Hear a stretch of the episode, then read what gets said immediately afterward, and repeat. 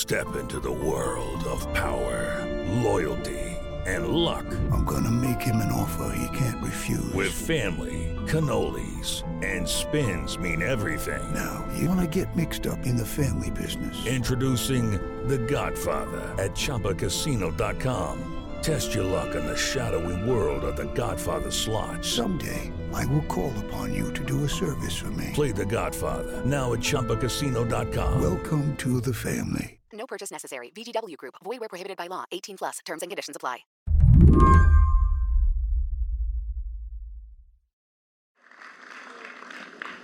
Classmates, class of 2019. You look beautiful.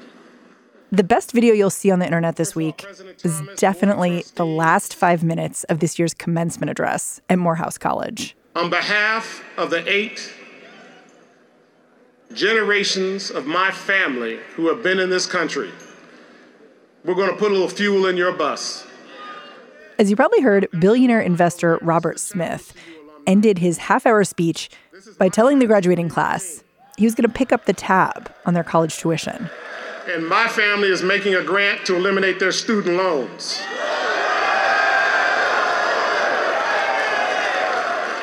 This announcement was so unexpected. It took a couple of seconds for the crowd to respond. When they did, they started chanting MVP.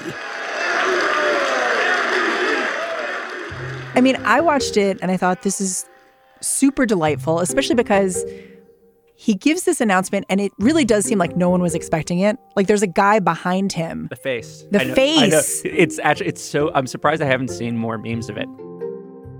Jordan Weissmann writes for Slate. He's covered higher education for years. You need to go and look at the speech just because the guy behind Smith, as he realizes what's happening, his smile just perks up, and there's just this look of, I mean, it it's not even Christmas Day. It's, I don't know. This man's face, it just opens up.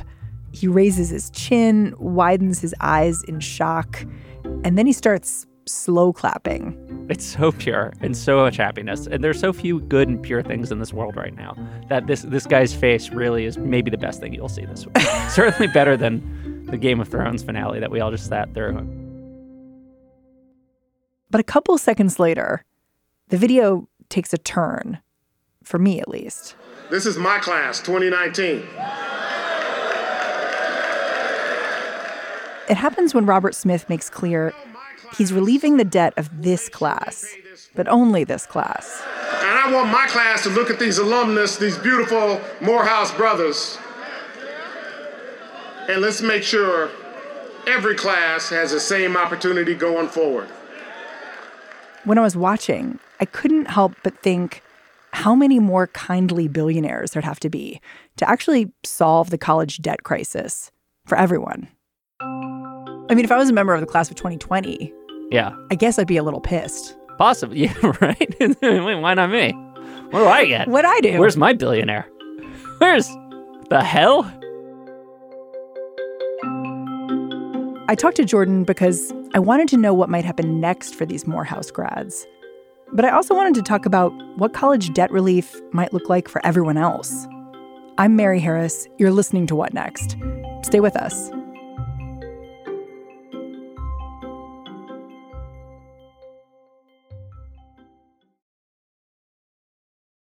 This episode is brought to you by Discover.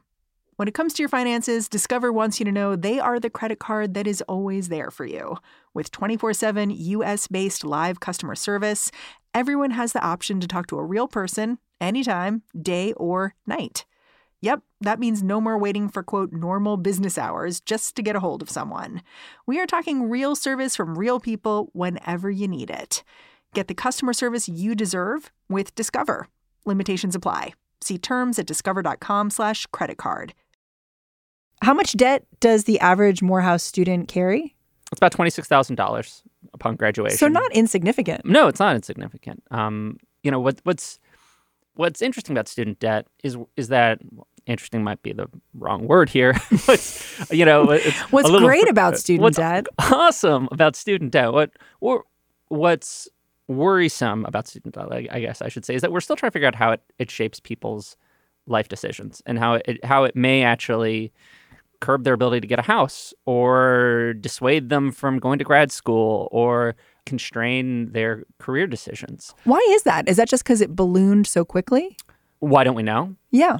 Um, yeah, I think to some extent because the problem has become much more severe. You know, in, in recent years, you've had the combination of more people going to college and more people borrowing because of higher tuition costs, more people borrowing for grad school in particular. It's sort of snowballed. It also, it just, you know, it, it wasn't as much a issue on people's radars until Occupy Wall Street. Because so so many of the people there were Yeah. saddled with student debt. It- well, obviously there there hadn't been as many peop borrowers at that point, right? Like it, it, millennials were still kind of coming through college, but that was really the moment where activists seized on it, and in a lot of ways, that was when um, you also started hearing a lot more mainstream politicians talk about this as a, as a crisis. Just to think about it, in 2005, Congress passed a bankruptcy bill that made student loans non-dischargeable, right, or private student loans non-dischargeable. so you're going to have that for life. Yeah, exactly. Like you can't get rid of that debt. That was that was the attitude about student debt in 2005. A few years later, all of a sudden, you have this sense of, oh, this is actually a generational issue. Um, this is something that's impacting millions and millions of people, and we don't really know how it changes people's lives because theoretically, back in the day, economists would say, well, you're investing in your future, right? Like you are taking out debt now, you're paying for school, and it's going to pay off later with higher a higher salary or your dream job or whatever. But many other investments, you can declare bankruptcy and that debt goes away. Yeah, or there's an asset attached to them, like a house. you can sell the house. Um, we're only just beginning to understand, like, well, is this actually a good investment for people? For most people, it probably is. But is there a minority who it really, really hurts or it really, you know, um, hampers their life decision making? Possibly. And is it what happens if you get rid of that debt? What what do people thrive? Do more people thrive if they can leave school and, and not have to worry about paying off their loans? And what's interesting is right after Morehouse made this announcement that this commencement speaker would be giving away thousands and thousands of dollars to students, Alexandria Ocasio Cortez tweeted, she said, This is a natural experiment. It'll be interesting to see the different choices these students make, and we should study it. Yeah, it, she was one of I, I tweeted something similar. Justin Wolfers, a famous economist, like tweeted out the name of the paper. Um, What or- paper? Or, or like his imaginary paper that he what he would title it as. So, so what do we already know? Well, so you know, it's actually interesting. There was there was a paper that just came out like last week, I think. I, I've got it sitting right here because I'm writing about it. Uh, they tried to answer so what happens when you, people randomly have their student debt forgiven. A while back, a bunch of people basically got their private student loans forgiven in court because uh, the company that had bought them couldn't prove it actually owned had the chain of title. It couldn't prove that they owned the debt, and so the courts just said, eh, "Sorry," and wiped it away. and It it- sounds like winning the lottery. yeah, basically, right? Like these people, it was no nothing they had done. Like there was nothing special about them except that this giant corporation had fucked up trying to keep track of loans, and they had bought the debts from like other banks, and it was just a paperwork disaster. And these economists did this very clever paper where they looked at what exactly happened to this group after what like what did this do for them and they found well obviously it made it easier for them to pay down their other debts um you know that when you don't have to worry about When you have loans. money, Yeah. you spend it on other yeah, things. You can you can get yourself into better financial shape, and these were people who were in trouble. Uh, they had defaulted, but beyond that, what they found is this group of former borrowers suddenly became more likely to move and change jobs, and as a result, it seems like their salaries went up because they didn't have this burden. It was something like an extra four grand a year. Yeah, it's like I mean, and that's an average, and it, it depends on you know they're- call it a heterogeneous effect, but so you know it's not the same for everyone. But yeah, I mean, average out to about four thousand dollars a year. It's not nothing. And so in that circumstance, we see okay, well, it helped. This new group of Morehouse students, it's like, well, this is pretty random. you know, not everyone got a billionaire, um, and it'll be fun. It'll be interesting to see how they their futures compare with the class before and the class after them. It's not a perfectly random experiment because obviously the labor market's a bit different than this year than it will be next year or last year, but it's random enough. It's it's a good enough experiment. It could tell us something about what happens when people get to graduate debt free. Um, I look back at some of your old writing. Yeah. You've advocated for making college almost tuition free for a long time. Yeah. And you've said that actually the data supports it. I, I, I have this like funny track record. I mean, I'm not so back in 2013, I um I wrote about how the federal government could make public colleges tuition free without spending anything more than they currently did on higher education because we have this bizarre network of subsidies. Yeah, just to explain that, Yeah. what you're basically saying is we spend so much money. Yeah, no, we have all these tax credits and grants that nobody knows about, and a lot of it gets diverted to the private sector and for-profit colleges. And I mean, I think the thing to realize about our the way we finance higher education now is that nobody designed this. Nobody said, "Oh yeah, this is this is the system we want. We've we've worked it out. This is how we're going to do it." It is sort of slowly accreted over the years, where it's like, okay, well, you have student loans and we're going to increase the limits and we're going to you know have subsidized loans and we're going to have non-subsidized loans and then we're going to have grad school loans and and then they say okay well we got pell grants and we're going to expand pell grants. Bill clinton's like oh i need a middle class tax cut of some kind. Okay the american opportunity tax credit we're going to do that for for college. So refundable tax cuts also yada yada yada yada. And you can see it just sort of we we slept walked into it. And it, it's weird. People think of free college as like one of the like most wacko utopian lefty ideas right now. It's actually one of the least expensive. We, like you know, it's probably no more than a hundred billion a year. The Um, idea is that we're spending the money. It's yeah. just the way we're spending the money Yeah, isn't necessarily great. yeah. I mean, it's exactly. We're not. We don't spend it effectively. Our our higher ed finance system is. um What's the technical word for this? A flaming car wreck. I think is like what most people would most people would describe it like even on the left or right. Um, but yeah, so a, a while back, I sort of wrote this thing saying like, listen, this is a more rational. We could spend this money more rationally and make college basically free. And I actually wasn't totally sold on that idea, even myself at the time. I was a little bit more of a, a mushy technocrat who liked the idea of like means testing everything. It was the Obama era. That was what was in. I was young, impressionable. I took my cues from the president. Um, and over time, I've actually I've come around more to the idea of free college as sort of a, a broader kind of social democratic bargain. Um, I mean, like you wrote, you wrote this article yeah. sort of arguing we can invest more in the public system. It means sort of Yeah. giving more money to a University of California, University of Maryland, University of Michigan versus giving a grant so someone can go to Yale or University of Phoenix, which, you know, Yale may not need the money, University of Phoenix, the degree might not be as valuable. Yeah. So we invest in the public system and it creates a more robust system for everyone. Yeah, and there's also this idea um, th- that you kind of create a public option for higher ed, right? Like, if, Like if- healthcare. yeah, if if the cost of public colleges, if state colleges are much less expensive, that will push down the cost of pri- or at least create price pressure on private colleges as well. To compete. Yeah, exactly. Because if like you can go to University of Michigan for a lot less, all of a sudden Notre Dame looks like paying tens of thousands of dollars more for Notre Dame is less appealing. I, I that that's that's one thing, but I, you know, free college is. I was glad to see Elizabeth Warren and also, you know, obviously Bernie Sanders put it back on the agenda.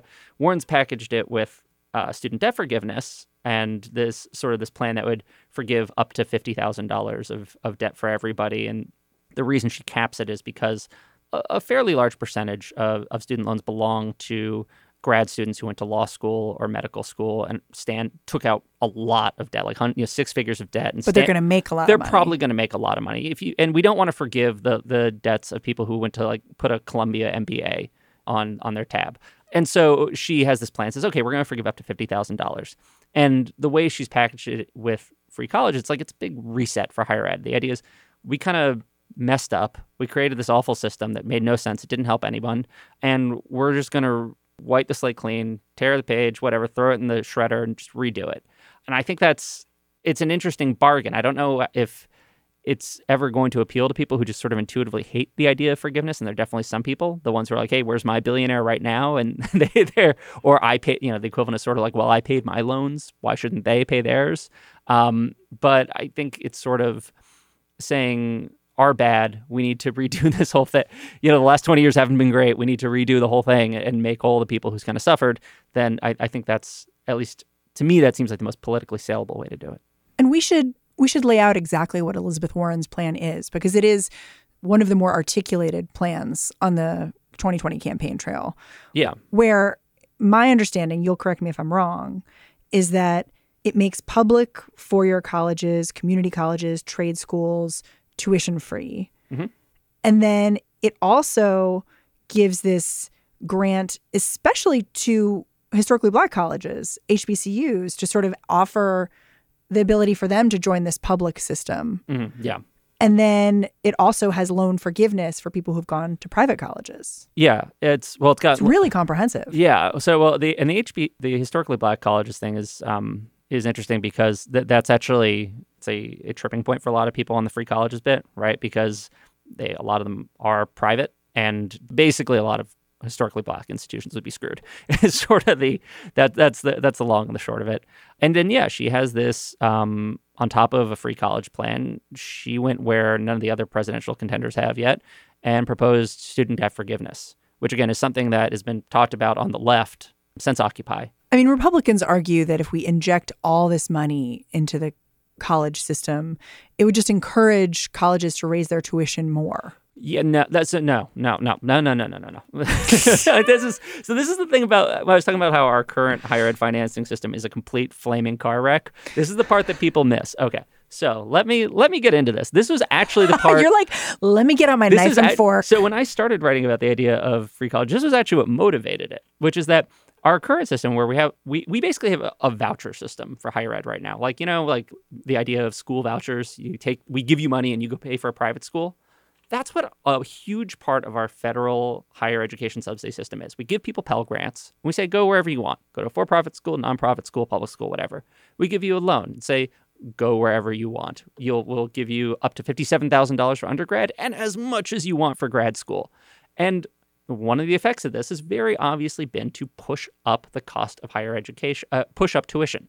Almost everyone at this point pretty much acknowledges that some colleges have raised their tuition because they see all of this money floating around in the form of vouchers. so you're saying we're already doing this? We're already doing this. So the idea is now if you do free college, it's actually sort of a bargain where you say, okay, we're going to pour money into the public system. We're going to fund it so that students don't have to pay tuition and probably also so that you can like improve your services. So community colleges have more to spend on on on professors and educators and staff and administrators who can help kids graduate. At the same time, we're also going to make requirements for what you charge in tuition. We're going to regulate your prices. So That- you can control it more. yeah, exactly. The entire point is that you're controlling prices. Now, that's one of the reasons why just doing student debt forgiveness in mass is probably not a great idea because actually that does create what's kind of we call it moral hazard. At that point, schools might say, "Oh, they're probably going to get their debts forgiven anyway at some point. So, what do we care what we charge? It's going to be fine." And then again, it also raises the question of like, what about the people who come in the future who don't, you know, have their debts forgiven? Like, what happens to them? Why does the people who already borrowed get forgiveness, but you know, what about the people who are going to school now? That's that's why you kind of have to combine it with actual reforms to the system that's in place for for college. What do you, if you had your druthers, Yeah. what do you wish Robert Smith had said at this graduation? I kind of wish he said, "I'm doing all of you a favor, or I'm, I'm, or I'm trying to make some positive change in this community, but it shouldn't be up to me." You know, as much as I loved seeing that guy's face in the Morehouse video, is smiling, beaming as he has realizes what just happened. Beatific. He's like pure joy. Yeah, just like he, sh- he shouldn't have had to be worrying about it in the first place. Yeah. And let's do something bigger. Yeah, let's make sure that no one else has to smile that way over that. Thing. let's let's let's make sure there are no there's no more smiles. Not- no more smiles. Let's not, though. But Let's- let's- Jordan Weissmann, thank you so much. have fun fun being here. It is so fun to have you here every time. Thank you. Jordan Weissmann is a writer here at Slate. He covers economics and higher education. And that's the show. If after listening to this, you are going to Google around for more information about Robert Smith, just make sure you're Googling the right Robert Smith. You're looking for the one who's a billionaire, not the one from The Cure. No, that would be amazing. That would be though. amazing if Robert Smith of The Cure showed up at Morehouse and was like, debt free everyone. Oh, also free makeup tutorials. What Next is hosted by me, Mary Harris, produced by Mary Wilson, Jason DeLeon, and Ethan Brooks. We'll be back tomorrow. Talk to you then.